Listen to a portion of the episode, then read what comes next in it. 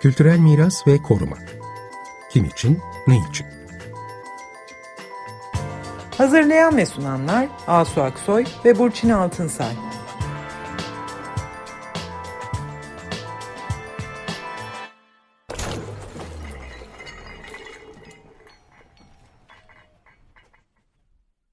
Merhabalar, ben Burçin Altınsay. Merhaba, ben Asu Aksoy. Geçtiğimiz haftaki programımızda Türkiye'de zeytinlik alanlarını madencilik işletmelerine açan yeni yönetmeliği ve bu yönetmeliğin sorunlarını konuşmuştuk. Profesör Doktor Ünal Akkemik Hoca ile. Bu akşam zeytinlik alanlarını sadece bir ekonomik değer perspektifinden değil, zeytinlik alanlarına bir kültür mirası olarak bakmak ve bir kültür mirası olarak korumak ve bu madencilik işletmelerinin bu zeytinlik alanlarını açmaya çalışmaları karşısında zeytinlik alanlarını korumak e, derken buralara bir kültür mirası olarak sahip çıkmak bu e, ne anlama geliyor? E, bunu konuşmaya çalışacağız.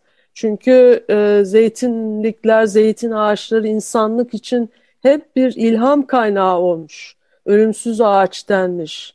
Ve hep bir bereket, dirençlilik, barış imgesi olarak zeytin ağaçları hep anlatılmış. Öyle ki 26 Kasım gününü UNESCO Dünya Zeytin Ağacı Günü olarak barışı, aklı ve umudu temsilen bir zeytin ağacı kutlaması yapıyor 26 Kasım gününde. Bu akşam bu konuyu Mahmut Boynu Delik ile konuşacağız. Zeytin ağacına insanlığın atfettiği önemi ve anlamları ve buradaki dönüşümleri konuşacağız.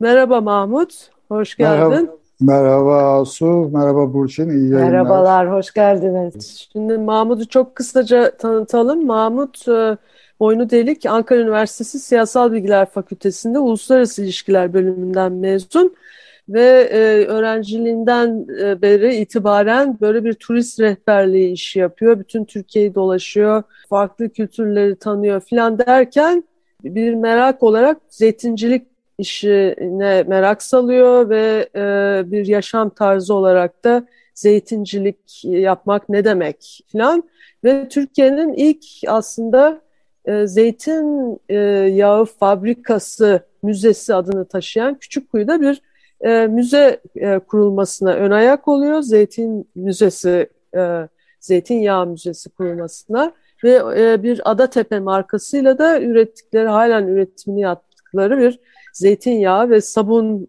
da var. Dolayısıyla yani bu işin çok içinde olan birisi Mahmut. Aynı zamanda eşiyle birlikte Zerrin İren Boynu Delik'le birlikte Zeytin kitabı, Zeytinden Zeytinyağına diye bir kitapları var. 2007 yılında yayınlanan. Bir de yine beraber yazdıkları Zeytinin Renkleri, Sanat Tarihinde Zeytin İmgesi adlı bir ikinci kitapları var. Bu ikinci kitap maalesef tükenmiş vaziyette. Kim bilir kaç baskıdan sonra bu iki kitap da çok güzel kitaplar. Şimdi hemen biz sorularımıza girelim. Burçin sen ilk Evet siz e, zeytini hem ürün olarak hem bir kültür ürünü olarak da e, değerlendirip inceliyorsunuz. E, hem kitaplarla, bu müzeyle. Müze sanırım 2000'li yılların başlarında kurulmuştu. Yanlış evet, hatırlamıyorsam. Evet, 2001'de kurduk. Siz bu konuda her yönüyle araştırıyorsunuz. Zeytin ağacı hakikaten yani binlerce yıllık bir ağaç. Çok önemli bir simge, bir değer. Hep hikayeler var, mitolojilerde her zaman yeri var. Siz bunları da e, kitaplarınızda da anlatıyorsunuz.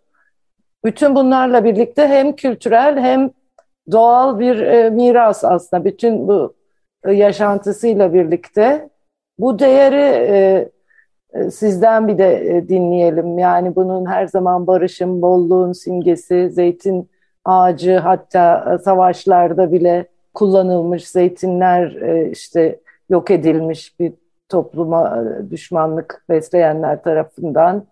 E, zeytin bereketin simgesi, yaşam e, damarlarından biri. Bir de sizden dinleyelim bu değeri. Nasıl bir değer zeytin?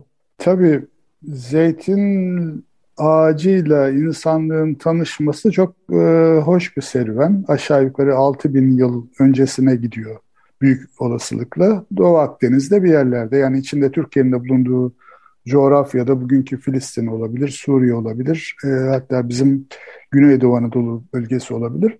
Orada varlığı daha da eskilere giden yabani zeytin ağacı yani delice dediğimiz ağaçların bir şekilde ıslah edilmesiyle bugün bildiğimiz e, zeytin ağacı e, insanlara meyvelerini vermeye başlıyor. Bu bizim bugün sofralarımızda vazgeçilmez bir ürün. Zeytin meyve yani zeytin tane olarak da yağ olarak da. Ama daha eski dönemlerde zeytin farklı alanlarda da kullanılmış. Yani belki soframıza girmesi zeytinin serüveninin en son e, aşaması. Önce zeytin yağı üretmek o kadar e, zor ve zahmetli bir işmiş ki sadece e, yaraları sağlatmakta bir e, şifa niyetine kullanılmış. Giderek bollaşınca aydınlatmada kullanılmış. Yani eski zaman tapınakları, eski zaman sarayları hep zeytinyağı kandilleriyle aydınlatılmış. Daha sonra yani bundan aşağı yukarı 3000 sene önce olduğunu, 3000-3200 sene demir çağı ile birlikte e, insanlık artık zeytinyağını sofralarına da sokmaya başlamışlar. Şimdi zeytinyağı bütün eski mitolojilerde yani Doğu Akdeniz'e ait bütün eski mitolojilerde ve eski kutsal kitaplarda özel bir yere sahip ve insanlar bir şekilde bütün eski medeniyetlerde zeytin ağacını diğer ağaçlardan farklı bir yere koymuşlar. Onu yüceltmişler, onu onurlandırmışlar. Columella e, biliriz hepimiz eski Romalı tarihçi. Zeytin ağaçlar arasında birincidir diye bir özdeyişi vardır. Ağaçlar arasında birincidir. Yani ilk ağaç değil tabii ki ama yani verdiği bütün bu nimetler dolayısıyla belki diğer ağaçlardan farklı bir yere koyuyor Columella zeytin ağacını. Tevrat'ta mesela, Tevrat'ı eski ayetin Hakimler kitabında enteresan bir bölüm var. Müsaade ederseniz onu okuyayım. Bir gün ağaçlar kendilerine bir kral meshetmek istediler. Zeytin ağacına gidip gel kralımız ol dediler. Zeytin ağacı ilahları ve insanları onurlandırmak için kullanılan yağımı bırakıp ağaçlar üzerinde sallanmaya mı gideyim diye yanıtlayıp reddediyor ağaçları ve kral olmayı, dolayısıyla ağaçlar arasında kral olmayı. Onun yerine kim kral oluyor? Karaçalı kral oluyor. Eski ahitte böyle bir hoş bir hikaye var. Şimdi e, zeytin ağacının başka bir yönünü bahsediyor. Yani Çok hep mütevazi yani değil mi? bir taraftan da. Tabii yani ben işime bakayım diyor. Ben evet. insanlara, insanları, tanrıları, sadece insanları değil tanrıları da e, onurlandırayım. Onları da şifa vermeye devam edeyim. Beni rahat bırakın. Gündelik işlerle uğraştırmayın diyor. Karaçalı'yı hmm. veriyor yerini. Şimdi e, Nuh'un gagasındaki zeytin dalı hikayesini hepimiz biliriz. Yani sadece kutsal kitaplar değil artık yani bu Hindistan'da da Japonya'da da falan belki bu e, barışın simgesi olarak kullanılan zeytin dalını hepimiz biliriz. İşte Nuh'un tufanının sona ermesine yakın zamanlarda Nuh bir güvercin gönderiyor. Güvercin gagasına bir zeytin dalıyla geldiği zaman ve Tanrı'nın gazabının sona erdiğini yani barışın e, yeryüzüne yeniden hakim olacağını müjdelemek amacıyla bu zeytin geliyor. Mitolojide yüzlerce hikaye var gerçekten. Bir tanesini buraya nakledeyim müsaade ederseniz. Bugünkü Atina şehri kurulurken, Yunanistan'daki Atina şehri kurulurken tanrılar arasında bir yarışma oluyor. Yani bu yeni kurulacak şehre kim hangi tanrı adını versin diye. E, aralarında anlaşmazlık çıkıyor. E, Zeus da, tanrıların babası Zeus da diyor ki insanlık için en faydalı e, ürünü getiren tanrı bu şehre adını vermek onuruna sahip olsun. Peki diyorlar, bütün tanrılar kenara çekiliyor. Poseidon'la Athena kalıyor. Poseidon mızrağını yere saplıyor. Bir beyaz at çıkıyor topraktan. Ondan sonra tabii bütün tanrılar hayranlıkla, şaşkınlıkla seyrediyorlar. Tam yarışmayı kazandığı zannedilirken Athena bu sefer mızrağını yere saplıyor. Yerden bir zeytin ağacı çıkıyor. Tartışmasız olarak e, Zeus Atina şehrinin kuruculuğunu Athena'ya bahşediyor. Hmm. Ve o zeytin ağacı e, yıllar boyunca ürün vermeye devam ediyor. Öyle evet. ki Yunanistan Persler tarafından e, milattan önce 480'lerde galiba Serhas tarafından işgal ediliyor bütün e, Akropol yakılıp yıkılıyor. Ama ertesi gün Persler gittikten sonra orada Athena'nın diktiğine inanılan bu zeytin ağacı e, köklerinden yeniden filizlenmeye başlıyor. ve ölmez ağacı lafının şeyi burada. Yani zeytin ağacı hem yüzlerce yıl yaşama kapasitesine sahip hem de e, hani küllerinden yeniden doğan Phoenix gibi yaşama kapasitesi, yaşama sarılma e, kapasitesine sahip. Şimdi buradan ne sonuç çıkıyor?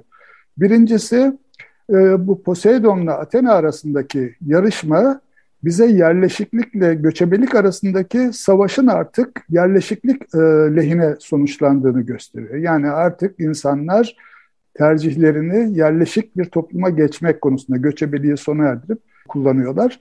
Ve bunun sonucunda da işte bolluk, bereket, barış, adalet e, hakim oluyor yeryüzüne. Ve ondan sonra da işte bütün dinlerde, medeniyetlerde zeytin ağacı bir şekilde bereketin, barışın, bolluğun, adaletin simgesi olarak geliyor. Türkiye'de Uzatmayayım işte, ha. Yani, değil mi? Yani ta 1939'dan bu yana zeytinlikler korunuyor. Korumaya çalışan yani koruyan bir zeytin yasamız var. Fakat işte bu son 1 Mart'taki resmi gazetede yayınlanan yönetmelik değişikliğiyle zeytinlik alanları madenciliğe açılıyor ama bu tabii maden yani zeytinliklerin karşı karşıya olduğu tehditin ilki değil bu. Ee, zeytinlikler yani bu anlattığımız zeytin ağacı varsa ve yaşıyorsa orada barış akıl var diyoruz. Oysa günümüzde zeytinlik alanları büyük tehditle karşı karşıyalar değil mi?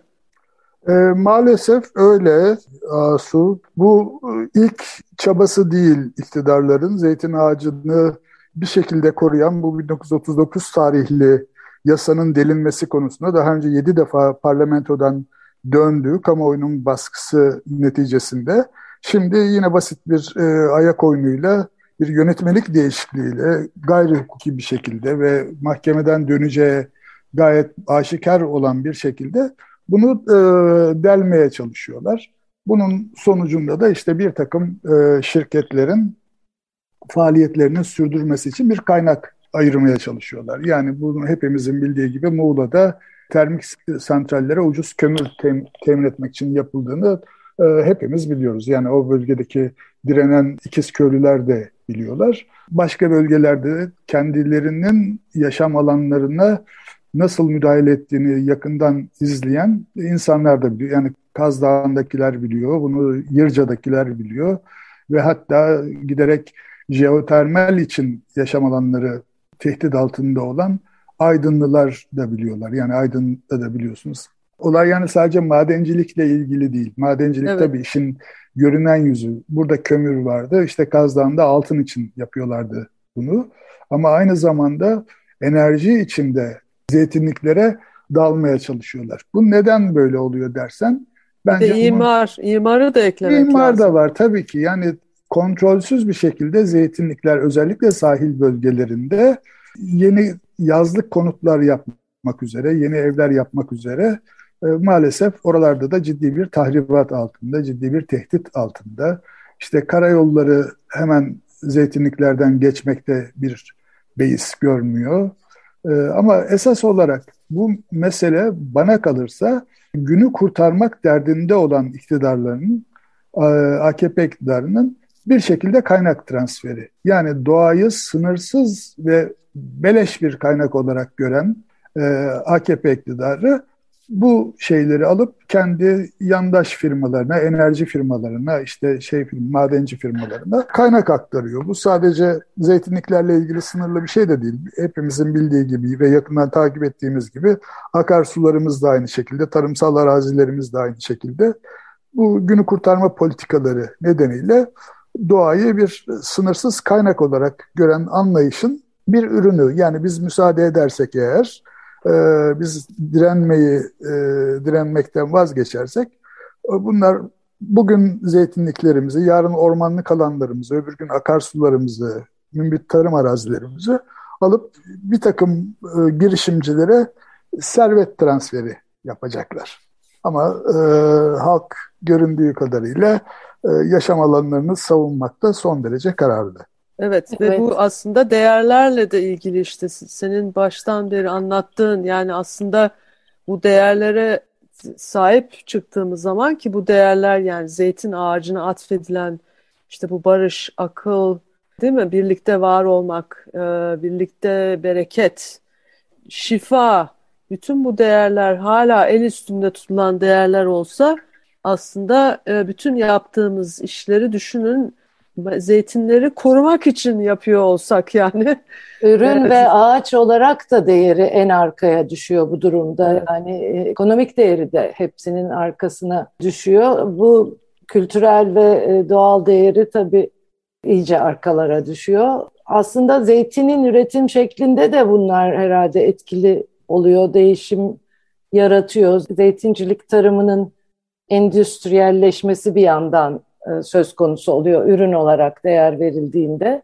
Bir de demin de konuştuk hani siz buraya 20 yıldan fazla zaman önce bu zeytincilik e, işine girmişsiniz ve bunun kültürünün de tanıtılması, korunması, bilincinin geliştirilmesi için e, müzeyle birlikte bunların hep içindesiniz, öncüsüsünüz bu işlerin. Şu son zamanlarda da birazcık da e, bu pandeminin de etkisi oldu. İşte kırsal e, yerlere gitmek isteyen, oradaki üretime bir eğilim oluştu. Zeytinde de bu böyle. Zeytincilik yapmak isteyenler, zeytinlikler alanlar ve bu akım oldu. Bu gelenlerle yani sonradan gelip bu zeytini korumaya çalışan, yaşatmaya çalışanlarla işte zeytini daha önceden işleyen köylülerin, yereldekilerin ilişkileri, etkileşimleri nasıl oldu? Yani sonuçta bu ürün olarak yükselmesine, önem verilmesine bir etkisi oluyor mu bu akımın, bu eğilimlerin? Zeytin üretimi hani daha basit bir üretim şekli aslında. Ee, şöyle Burçin e, pek öyle değil. Dışarıdan gelenler için Aa ne hoş Ege'de işte bir ufak sakin bir balıkçı kasabasına giderim. 2-3 tane de zeytin ağacı alırım romantikliği var.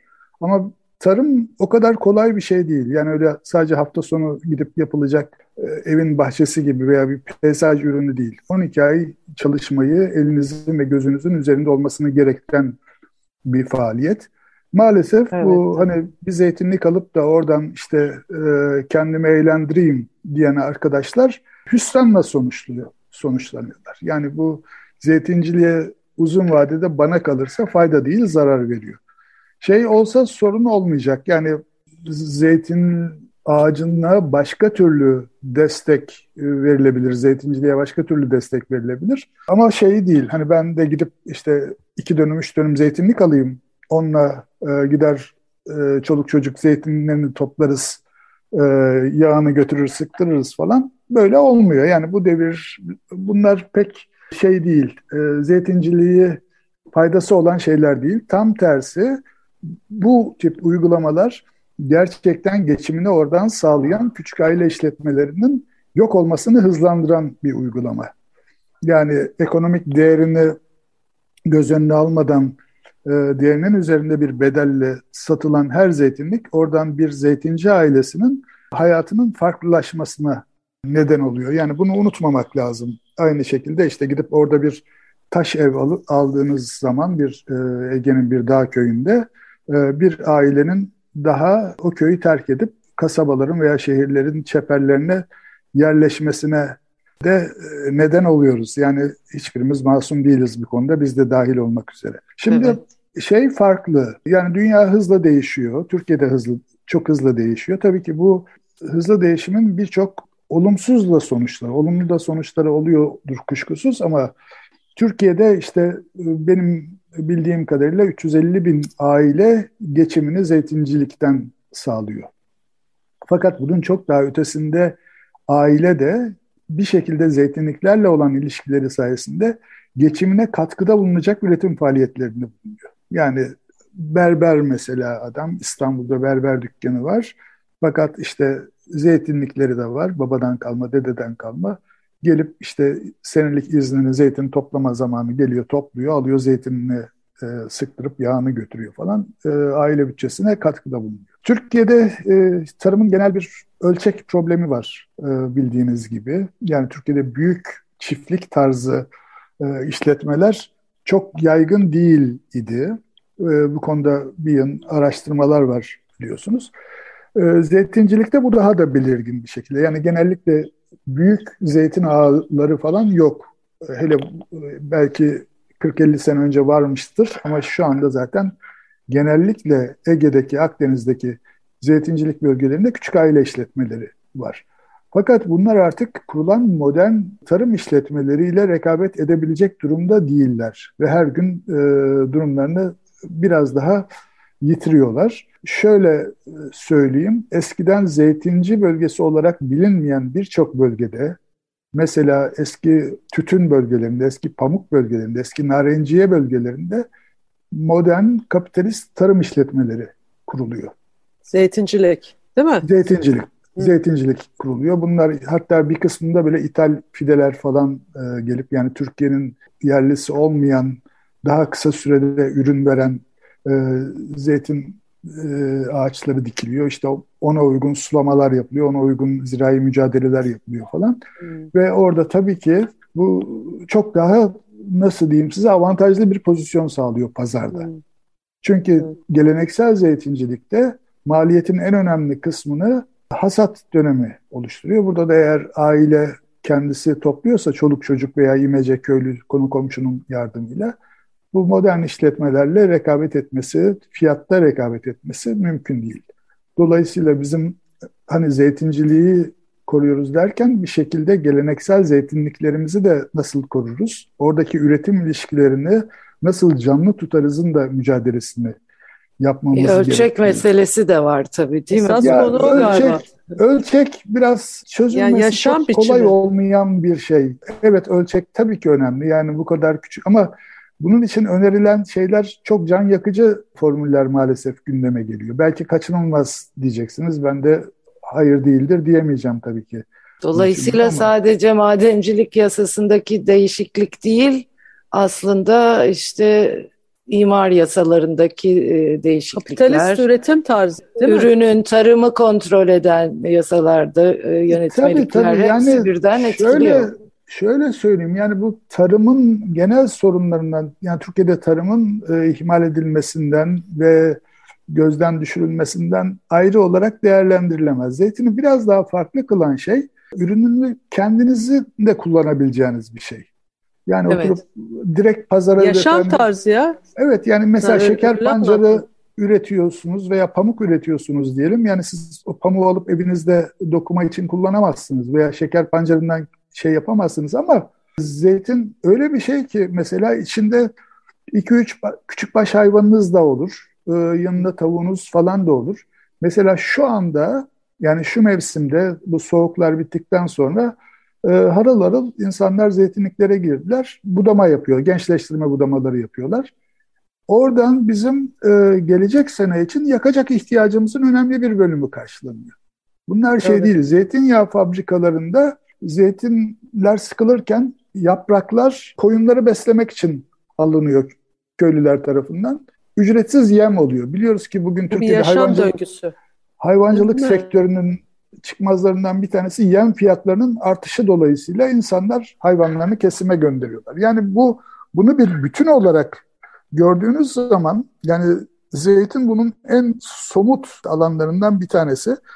Ama bir taraftan da evet gerçekten çok zor yani insanları artık hala sen e, işte 300-500 zeytin ağacıyla 2-3 koyun keçiyle yaşa demek de modern çağın icaplarının uzağına düşmek gerekiyor. Belki o dönemde işte teşvikler, destekler devreye girmiyor.